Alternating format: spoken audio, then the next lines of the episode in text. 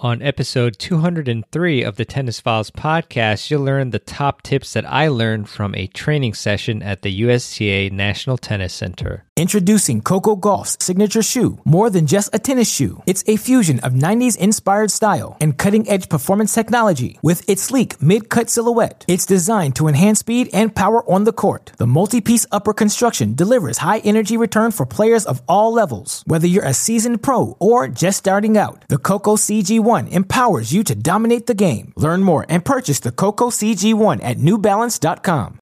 Welcome to the Tennis Files Podcast, bringing you advice from the top minds in tennis to help you improve your game. And now, here's your host, Mehrban Iranshad.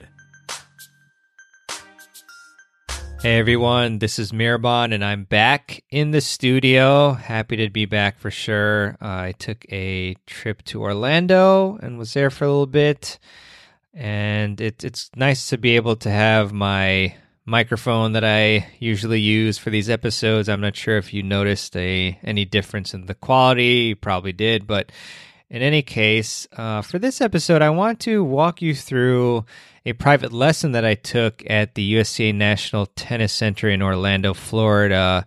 I think it'll be neat and a different kind of episode than normal, and then I'll give you uh, actually nine different tips that I got from my lesson. And, um, you know, I'd stayed in Orlando for quite a bit. And then at the very last moment, essentially, you know, within the last few days of leaving, I decided to book a lesson at the uh, at the tennis center and I just asked the front desk for a lesson and then I gave them my playing history and level. And uh, interestingly enough, when the instructor came on the court, she said that they told her that I had not played for 10 years, but was a former college tennis player, which uh, I had never said I hadn't played for 10 years. But anyway, that's besides the point. I know you want to just mainly hear the tips, but uh, it was interesting. It was very hot, it was like 90 degrees plus. Uh, so I definitely was hoping I would get through the lesson okay, but I brought a hydration drink uh, to help me out. Uh, I think it was from Precision Hydration. I uh, just poured some into my water bottle, so I was good to go. But yeah, so my instructor came onto the court. Uh, she was a younger former college college uh, tennis player named Maria. And, you know, I'll be totally honest, for a few seconds, you know, sometimes your brain goes into critical or negative mode, I was thinking or wondering, you know, how much I would learn from my instructor, but uh, she was actually great. And what we did first, of course, was a short court warm up. I, I, arrived a few minutes early and did some dynamic stretching, like I always preach. So uh, then we did the warm up, like I said, and then we hit from the baseline for a bit, just down the middle, so Maria could assess my strokes and whatnot. And then we did some cross court forehands and backhands. And so we first started with the cross court forehands, and Maria was encouraging me to hit through my forehand and in front more. I think she was noticing that I was kind of brushing. You know, I love to hit a lot of topspin on on my shots, um, but she was encouraging me to hit through the ball, which is uh, very valid. You know, I mean, there's obviously times where you want to uh, hit a more offensive flat ball, and I think um, you know when I got some of those balls, she felt like I I should have been hitting through them more rather than just spinning them back um, into the court. But and then on the backhand cross courts. Uh, she noticed that my contact point wasn't always in the best place. You know, sometimes I was hitting the ball where the ball was hitting the more of like the top of the the racket strings uh, area rather than you know the the center. So we did work on that, and my backhand is not as strong as my forehand. Um, and it's interesting, you know, with the uh, the footwork uh, on the backhand isn't as good as my forehand as well. So yeah, I think that was a really good reminder of trying to focus on the contact point, and that you know it's very interesting. And I've had you know quite a few instructors try to emphasize that and and ask me to present on that particular topic, the contact point, which really just tells you how important it is. So I think if you can focus on having a consistent contact point alone you know, even not considering anything else, that automatically causes you to move better and position yourself better and strike the ball at a more comfortable, um, you know, vicinity uh, relative to where you are. Uh, so that that's that's great. And then after the the cross courts, we did a baseline game to six points, where uh, we would just kind of hit the first three balls down the middle of the point. Maria fed all of those, and then on the fourth shot, I would open up the court. So that was a good little game there. Uh, that I was able to win. I mean, not that that matters at all. Um, and then we did some volleys. Uh, uh, we warmed up our volleys, and after that, um, we did a four ball volley drill. We did it, I believe it was cross court each side. Uh, so the four balls, the first one started at the uh, behind the service line, and then on the fourth ball, I would uh, finish the you know hit a finishing volley. The first thing that Maria noticed on my volleys, which this has been a, a big help uh, moving forward, um, because I did practice with a friend after that, my friend Victor, and then I also uh, had a government league match the other day, and I kept this in mind, and my volleys were much better. Is that she noticed that I was kind of letting the racket head drop uh, a bit too often uh, on the volleys, and that's why some of my volleys were not penetrating the court enough, and I was losing some control. So as soon as she she you know gave me that tip and to to let me be aware of that I was doing that, uh, I kept my my wrist a bit more um, firm on the volleys in the sense of not letting the the racket head drop after impact so much. Uh, I think naturally, you know, it'll drop a little bit, you know, sometimes. But in any case, just even thinking about trying to not let the racket head drop on the volleys was really great and immediately firmed up my volleys. So I love that tip. That was great. And that's something that I think if you're struggling on getting enough depth on your volleys, enough pop, you want to think about that. So uh, we did the cross, uh, we did cross court uh, four ball volley drill each side. And then we did a four ball drill f- starting from the baseline. So we'd go shot from the baseline and then an approach shot, then a deep volley, and then a finishing volley and that was really great. And one tip that I got during this drill was to hit strong approach shots. Otherwise, the volley would be tough. And that was uh, very valid too, because on some of these approach shots, I was kind of placing it a bit more and not. I mean, you know, obviously placement is very important, but you know, I had the opportunity to be more aggressive on these balls and hit a more a, heavier approach shot. And I, you know, in some of those cases, I was kind of just, you know, just hitting it to to hit the ball. I don't know if that you know if that makes sense, but um, in any case, just being more aggressive with that approach shot, and that doesn't mean trying to hit the lines or anything like that. Um, you know, just hitting it deep in the court, heavy. You know, it's an important point to, to think about because the better of an approach shot you hit, the easier volley you'll have uh, most of the time.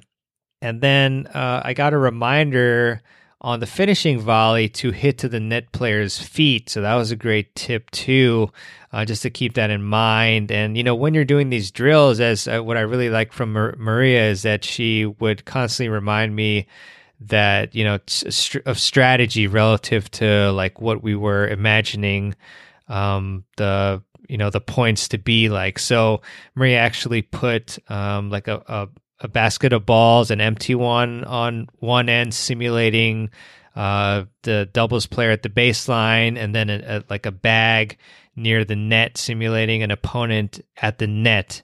Uh, which just kind of helps when you're trying to be as realistic as possible during these drills. So, yeah, that was a good one. And then also, just in general, kind of like I just said a little bit, but thinking about where to hit shots based on the position of opponents. So that's why, you know, on that finishing volley, instead of hitting the ball back to a uh, back cross court to the uh, to the baseline player, you want to mostly hit that to the net player, and you don't want to let any sort of um, I don't know how to say it, like uh, courtesies or whatever to to make you avoid or of being scared of of hitting it to the net player. You know, you just want to finish the point off and be smart about it and and hit to that net player because they're going to have you know, they're not going to have much time to react. Introducing Coco Gauff's signature shoe, more than just a tennis shoe. It's a fusion of 90s inspired style and cutting edge performance technology with its sleek mid cut silhouette. It's designed to enhance speed and power on the court. The multi piece upper construction delivers high energy return for players of all levels. Whether you're a seasoned pro or just starting out, the Coco CG1 empowers you to dominate the game. Learn more and purchase the Coco CG1 at newbalance.com. Uh, and then I think at that point we had about 15 minutes or so left. And then we went, um, I went to the other side with Maria and we practiced uh, my serve. So I hit a bunch of serves. And the main thing uh, of all the things that she recognized was just my my ball toss. So you know, at some points when I was asked to hit uh, top spin or kick serves, my toss wasn't placed quite as well as it could have been. So that was a big uh, emphasis for her to to get to get that ball placement correctly, that ball toss in the right place behind the head to easier, more easily generate top spin. So, uh, and then what I really liked as well was uh, we did uh, not only the serve, but then she added some drop feeding. So I would simulate the serve plus one, where I would serve wide, and then Maria would drop the ball, and then I would hit a forehand to the open court.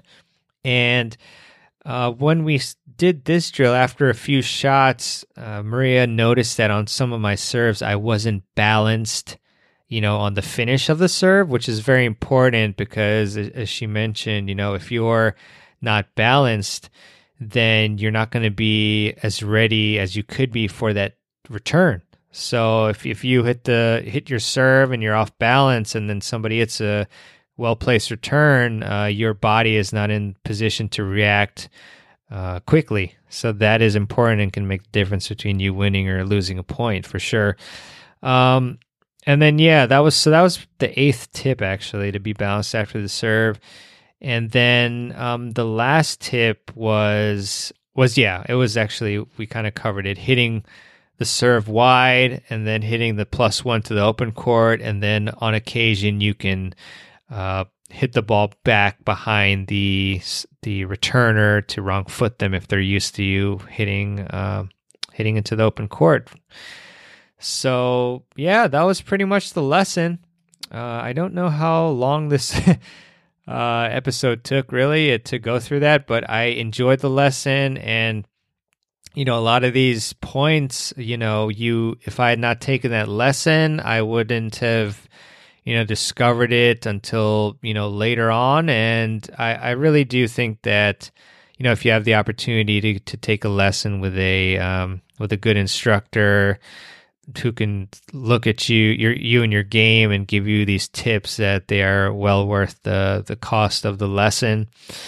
Uh, I think they charge about seventy bucks uh, at the USTA National Tennis Center, so pretty reasonable too.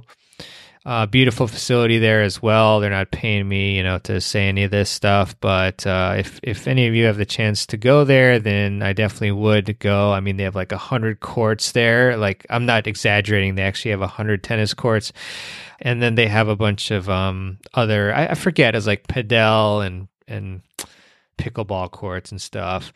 But yeah, it was pretty cool because uh, I think a lot of you know Jorge Capestany, who's a, a great coach and uh, person, uh, a guest of the podcast and the summit, and he hooked me up with Mick from uh, the National Tennis Center, and Mick gave me a tour, and it was awesome because I got to actually finally meet uh, Satoshi Ochi, who is the head strength and conditioning coach over there, as well as Dave Ramos, who does a lot of great work there, and is uh, you know, he, actually when I met uh, Dave, he was preparing like a presentation for Coco Gauff, I think it was, on strategies against her next opponent. So, and, and it was pretty cool their setup over there. So, yeah, just really neat. I really enjoyed going there um, and taking that lesson, and I wish I had played there even more. So, just want to recap these nine lessons that I learned uh, during my private lesson, and they are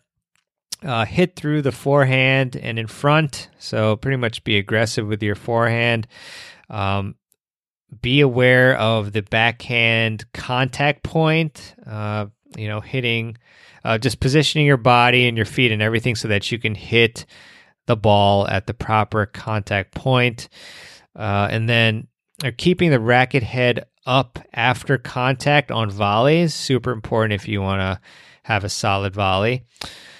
The fourth one is to hit strong approach shots, otherwise, you'll have a tougher volley to deal with. Tip number five from the lesson is hit the finishing volley to the net player's feet. Number six is think about where to hit your shots based on the position of your opponents, especially when you're drilling. You want to pretend, you know, if you're uh, a doubles player mainly, that you you know when you're drilling, there's an opponent at at the net on one side and you know at the baseline on the other side, or whatever configuration you want. It just makes it more real uh, realistic. And then number, whoop, number, number uh, seven is your serve toss. You really do want to think about your serve toss and place it properly. I mean, oftentimes that's the biggest issue, like especially when you're, you know, you're double faulting in a match. You want to just kind of figure out are you actually tossing the ball in the proper place relative to the type of serve you want to hit. Number eight is to be more balanced after the serve so that you're prepared to hit the opponent's return if there is one that comes back. And number nine is to implement the serve wide plus one, which is uh, usually hitting to the open court. So, those are the lessons that I learned from a private lesson at the USTA National Tennis Center. Uh, this was a short but sweet episode, I think. Uh, sometimes I don't know how long I've been talking for, so this could be a two hour episode. No, I don't think so. Um, yeah.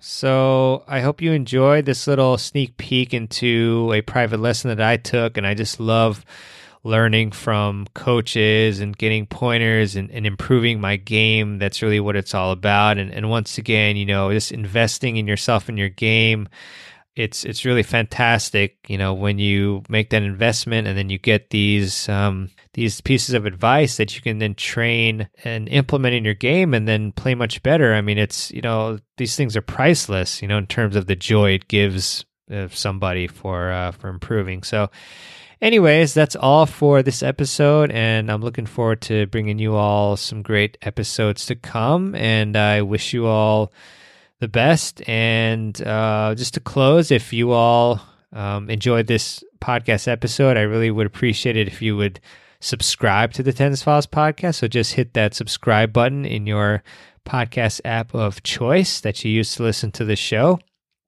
Also, want to leave you with a quote, as I often do at the end of the show. And this one is by Tyra Banks, a well known model, um, a Tyra, oh, I mean, businesswoman and, and, you know, a lot of other things, great entrepreneur. Um, Tyra said, never dull your shine for somebody else. Love that. Definitely, definitely follow this piece of advice. Uh, all right. Well, okay. I think this is actually it now. um, I'm done with the close and really excited to um, be back. You know, had a great vacation, but um, ready to go to work for you all. So, uh, wishing you all the best and be safe and play a lot of tennis and keep improving your game. This is Mehrban signing out. Thanks for listening to the Tennis Files podcast. For more tips to help you improve your tennis game, visit tennisfiles.com.